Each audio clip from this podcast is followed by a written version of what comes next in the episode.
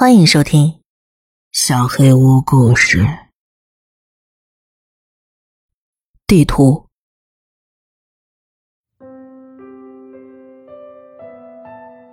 上个故事中有一条评论让我想起童年发生过的另一件事，我一直觉得这件事很奇怪，但是从没有认为它跟我讲过的这些故事有关。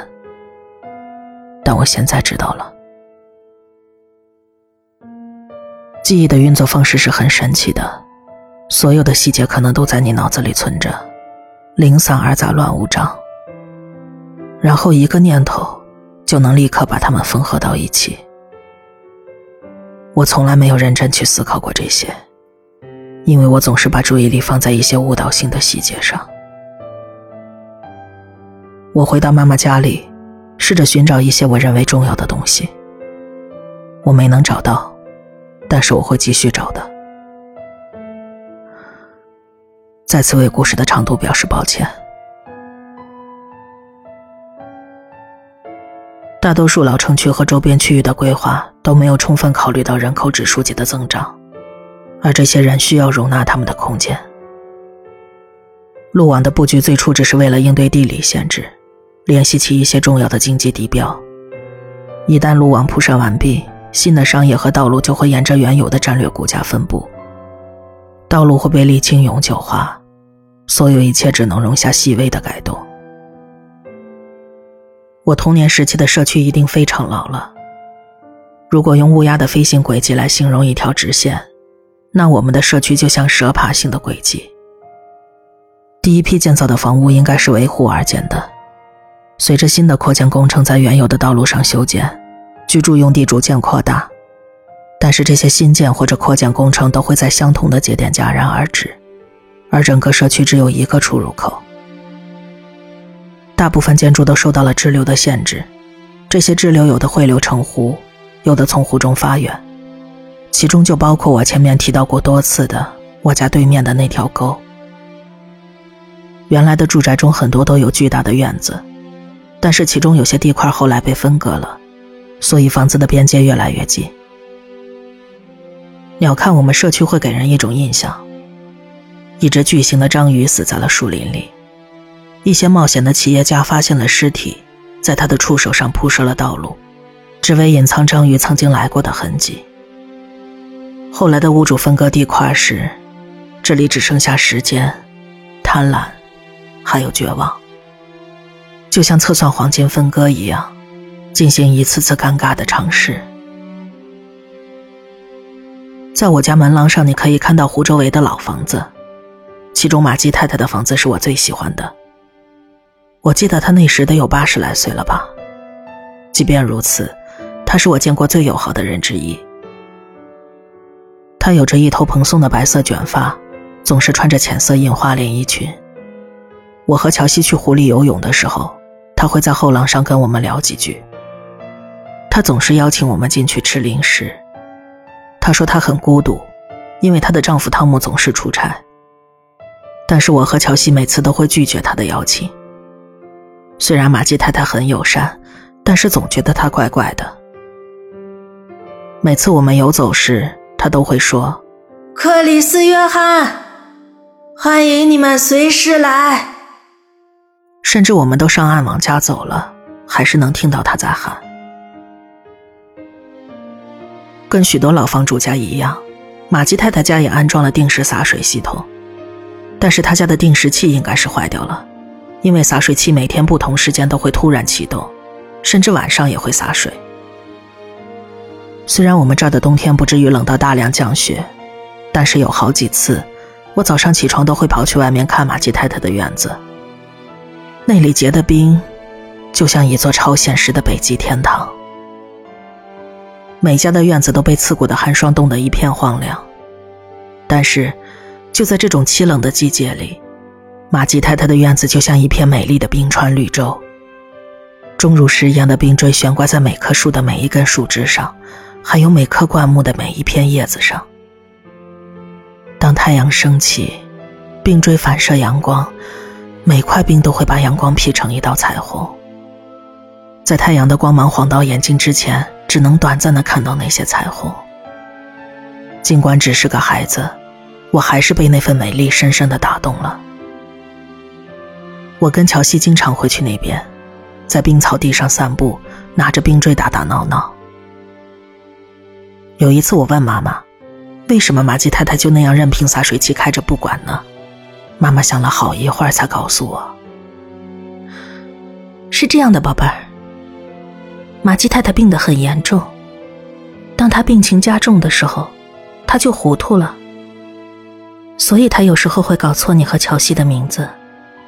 她不是故意的，只是有时候记不起来了。她一个人住在那个大房子里，所以你在湖里游泳的时候跟她聊一聊没关系，不过要是她邀请你进去，你一定要说不，嗯，说的礼貌一点。不过她的感情已经不会受到伤害了。嗯，但是等她丈夫回家以后，她就不会这么孤独了吧？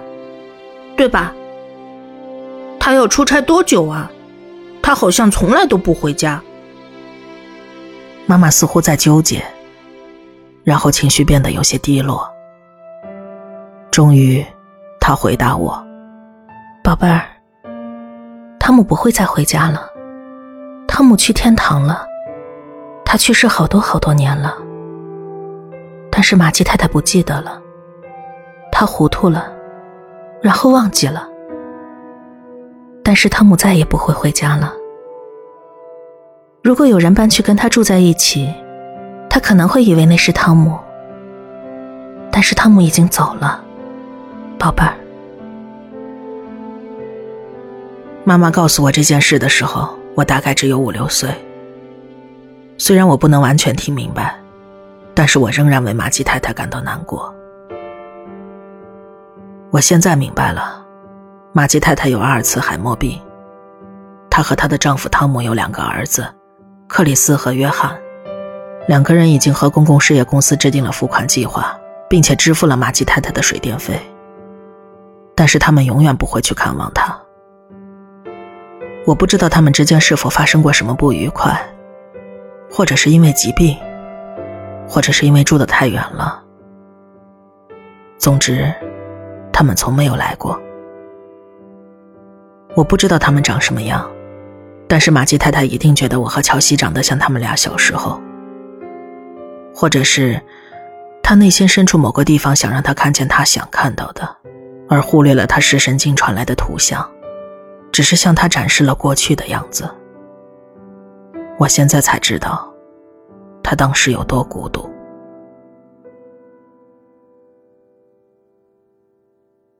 在幼儿园结业之后的夏天，气球事件发生之前，乔西和我开始探索我家附近的树林以及湖泊的支流。我们知道我们房子之间的树林是相互连接的，我们认为如果我家附近的湖和他家附近的小溪也相连的话，那就太好了。所以我们下定决心要搞清楚。我们要制作地图。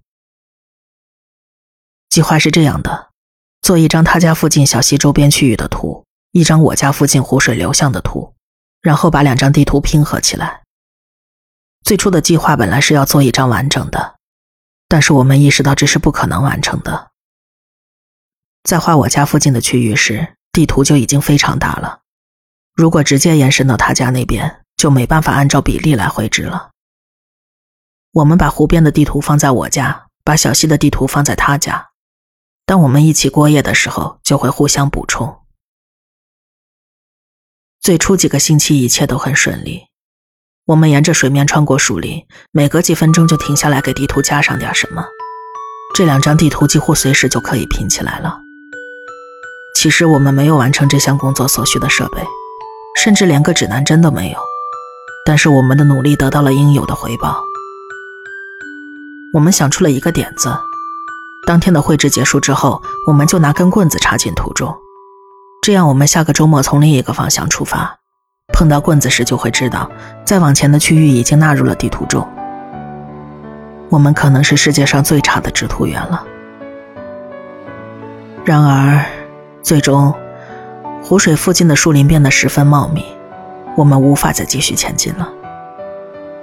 后来我们开始卖刨冰的时候，对绘制地图的项目逐渐失去了兴趣，外出探险的活动就大大减少了，但也并不是完全不去了。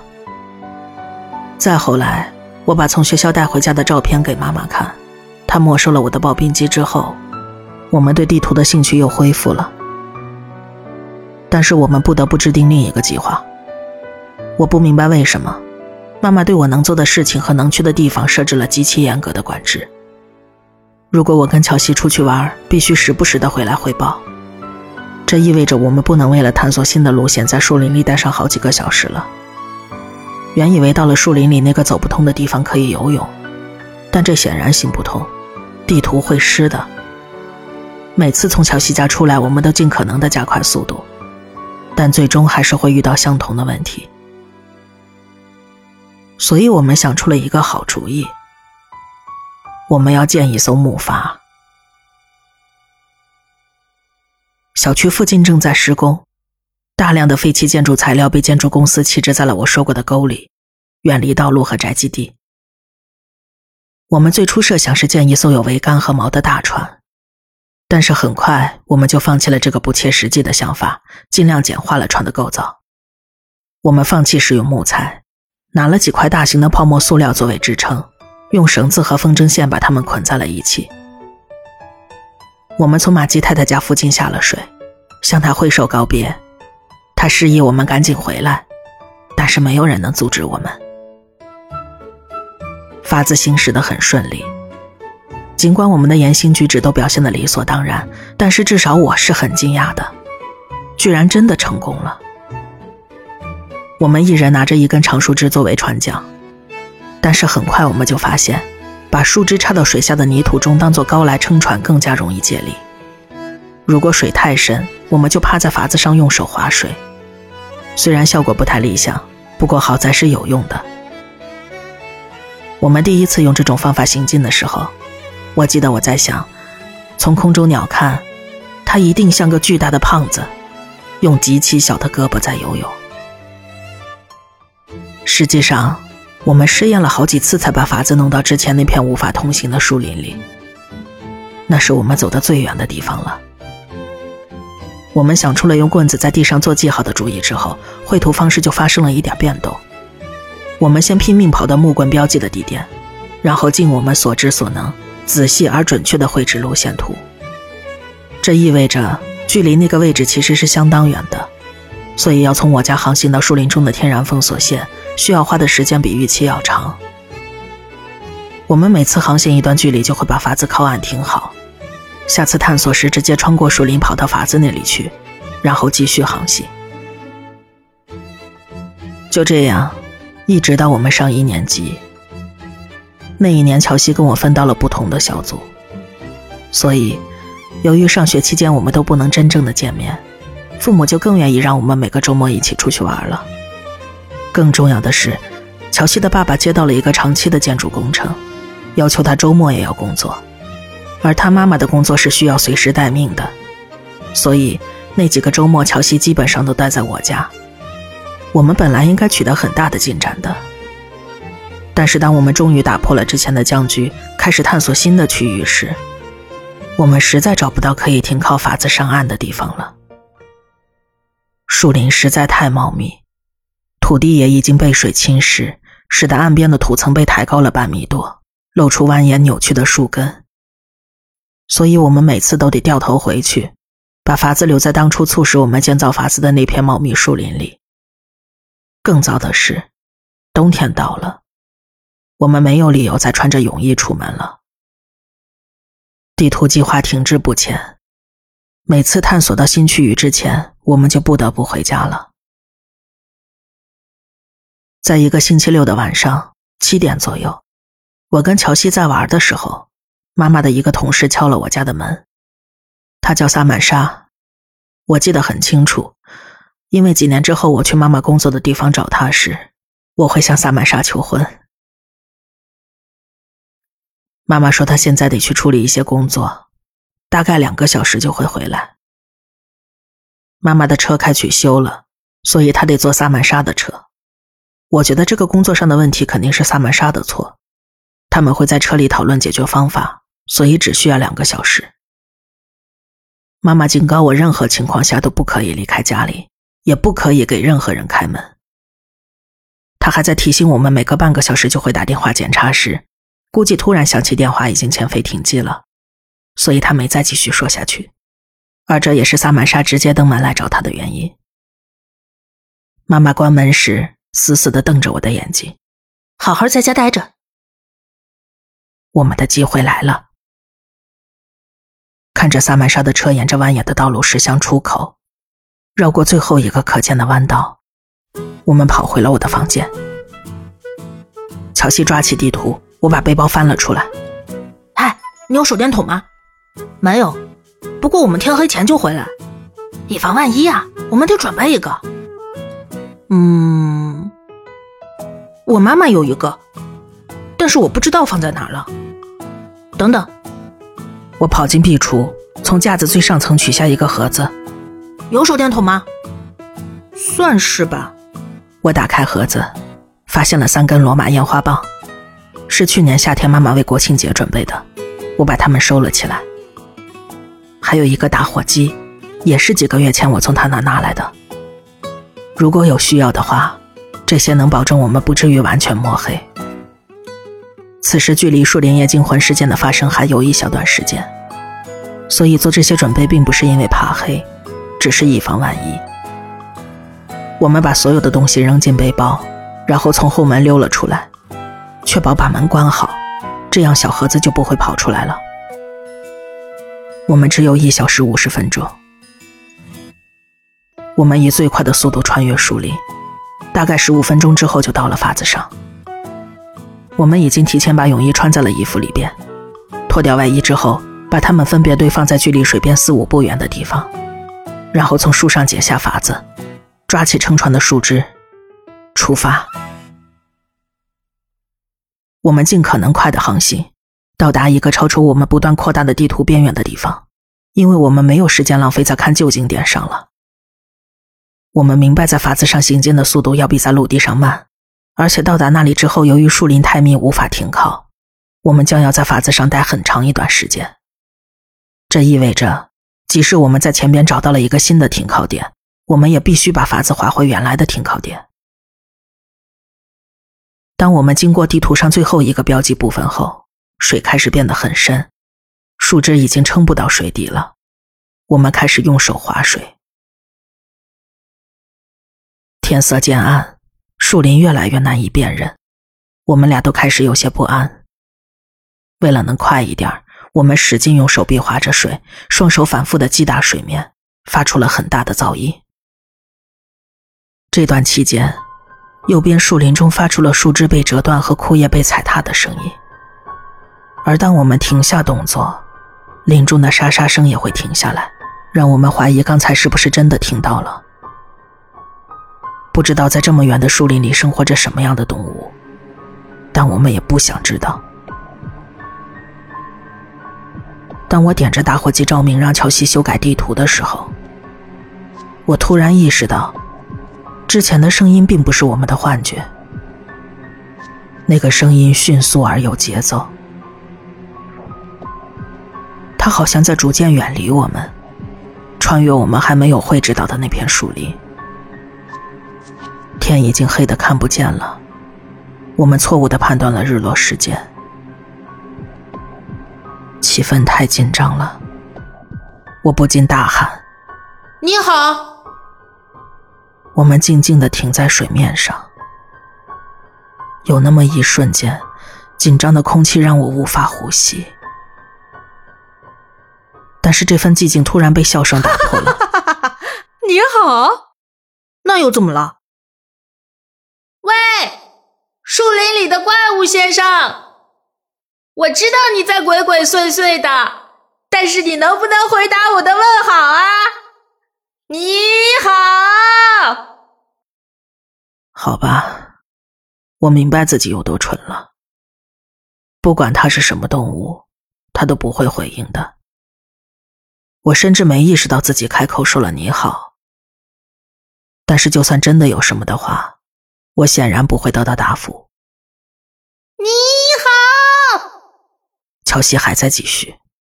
你好，我尽量压低了嗓音。你好，伙计。你好，比你好。闹了一会儿，就在我们准备掉头回去时，你好，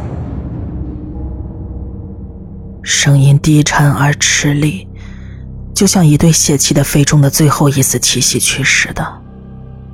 不过听上去并不像是病人，它是从超越地图那个位置传出来的。当我们把法子掉头之后，那个位置现在在我们身后。我在法子上慢慢移动着身子，面对着声音传来的方向摸索着罗马烟花棒。我想看看你在干什么，但是我已经把它点燃了。当闪闪发光的引线深入到包装纸里边时，我把它举向了天空。我从来没有亲手放过这种烟花，以为就跟电影里演的那种手拿烟花一样。结果一个发光的绿色球体向星星飞去，很快就熄灭了。我把胳膊朝着地平线的方向放了下来。我记得光球有好几种颜色，但是我记不清一共有几发了。第二个红色的光球射了出去，熄灭在树林上方，但我还是什么都看不到。我们走吧，哥们，就再来一个。我直接把胳膊伸向面前树林的方向。一个红色的光球发射出去，它一直朝前行进，直到撞上一棵树，炸出一个更大的火花。还是什么都没有。我把烟花棒扔进了水里，看到一个光球挣脱了出来，然后瞬间被水淹死了。我们开始往家的方向划水前进。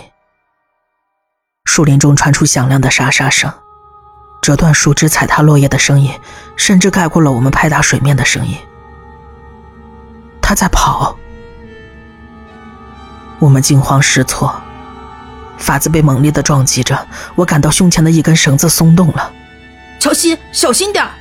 但为时已晚，法子还是松了，没多久就完全散架了。我们各自抱住了一块塑料泡沫，但是泡沫的面积不足以担起我们的身体，两条腿只能悬在刺骨的冰水中。哎，乔西，快快！我指着他旁边的水面大喊。他开始奋力挣扎，但是实在太冷了，他没法更快了。我们只能眼睁睁地看着地图飘走。太冷了，哥们，我们从水里出来吧。乔西颤抖着，一脸沮丧。我们游向岸边，但是每次我们试图上岸，都会听到前方的树林中传来狂乱的沙沙声。实在是太冷了，我们已经精疲力尽，最终我们放弃了尝试。我们不停地蹬着腿，发现自己已经接近下水的码头了。我们拖着泡沫板想把它拖回岸上，但是乔西的泡沫滑了出去，朝着湖心的方向飘去了。我们脱下泳衣，飞快地穿上干衣服。我提上短裤，发现有些不对。我的衬衫呢，哥们儿？他耸了耸肩膀，可能撞到水里去了，飘到湖里去了。我让乔西先回我家，要是发现我妈妈已经回来了，就说我们在玩捉迷藏。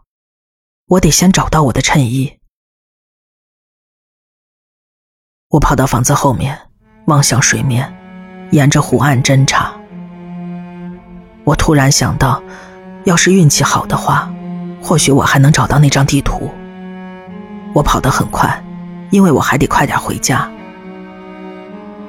但就在我要放弃时，一个声音拉回了我的注意力。你好。我四下寻找，是玛姬太太。我从来没在晚上见过她，在昏黄的光线下，她看上去非常虚弱。他那一贯的热情似乎已经被寒意抵消掉了。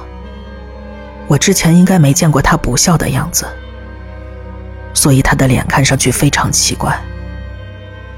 你好，玛姬太太。啊，你好啊，克里斯。温暖和微笑又回到了他的身上，即便他的记忆并没有回来。太黑了，我没认出是你。开玩笑似的，我问我能不能进去吃点小零食，但是他说也许下次吧。我正忙着找地图和衬衫，没有专心跟他说话，但是他听上去心情不错，所以我也没有特别过意不去。他还说了些什么，但是我的注意力并不在这上边。我道了晚安，沿着他家门前的车道跑回了我家，身后传来他走过结冰的院子的声音，但是我没有转身回首，我必须得回家了。好在我在妈妈进门前几分钟回到了家里，我和乔西已经换好了衣服，身上也暖和了过来。尽管我们把地图搞丢了，但是还好平安回来了。没找到吗？没，但是我看到了玛姬太太，他又叫我克里斯了。我跟你说，哥们儿，你没在晚上见过他，实在是太幸运了。我们都笑了起来。乔西问我，他是不是又请我进去吃零食了？开玩笑说，那零食肯定很难吃，以至于他送都送不出去。我告诉乔西他没有邀请我。乔西很惊讶。现在我也有了思考的时间。我也感到惊讶了。每次我们看到他，他都会邀请我们去吃零食，每一次。而这一次，我主动提出了要去吃点东西。虽然是开玩笑的，但是他竟然拒绝了。就在乔西继续说着玛姬太太的事情时，我突然意识到打火机可能还在我的口袋里。要是被妈妈发现就糟了。我抓起地上的短裤，翻找口袋，摸到了什么，但是不是打火机。我从后兜里掏出一张叠好的纸，心跳加速。地图？但是我明明看着它飘走了呀。打开那张纸，胃部开始抽动。因为我努力想去理解自己所看到的。纸上画着一个大椭圆形，里面画着两个手拉手的火柴人儿，一个比另一个要大很多，但是两个都没有脸。右上角写着一个数字，但是纸被撕破了，残缺不全，只能看出写的不是十五就是十六。我紧张地把那张纸递给了乔西，问是不是他放进去的。但是他对我问出这种问题嗤之以鼻，还问我为什么这么焦虑。我指着火柴人旁边的字母，那是我名字的缩写。但我很快把这件事抛在了一边，然后把玛姬太太讲的其他内容告诉了乔西。我一直把这些颠三倒四的话归咎于他的病，直到多年后，脑海中重演了当时的经历。现在回想起来，对玛姬太太那种深切的悲伤又回来了。当我记起他说也许下次吧之后说的话，那种隐隐的绝望感加重了这种悲伤。我听见了他说了什么，只是那晚并没有理解他的意思。几周之后，我看到穿着奇怪的橙色生物危害防护服的男人拿着装满的黑色袋子走出了他的家门。我以为那里边装满了垃圾。我那时依旧不明白他的话是什么意思，也不明白为什么一整天整个街区都散发着死亡的味道。当他们把玛姬太太的房子定性为危房，并在我们搬家前不久用木板把它封起来的时候，我还是没明白。但我现在明白了。我明白了他最后对我说的那些话是如此重要。即使当时他和我都没有意识到。那晚玛吉太太告诉我，也许下次吧，汤姆回家了。我现在明白那是谁了，正如我现在明白了为何他的尸体没有被用担架抬出来一样。装满那个黑色袋子的并不是垃圾。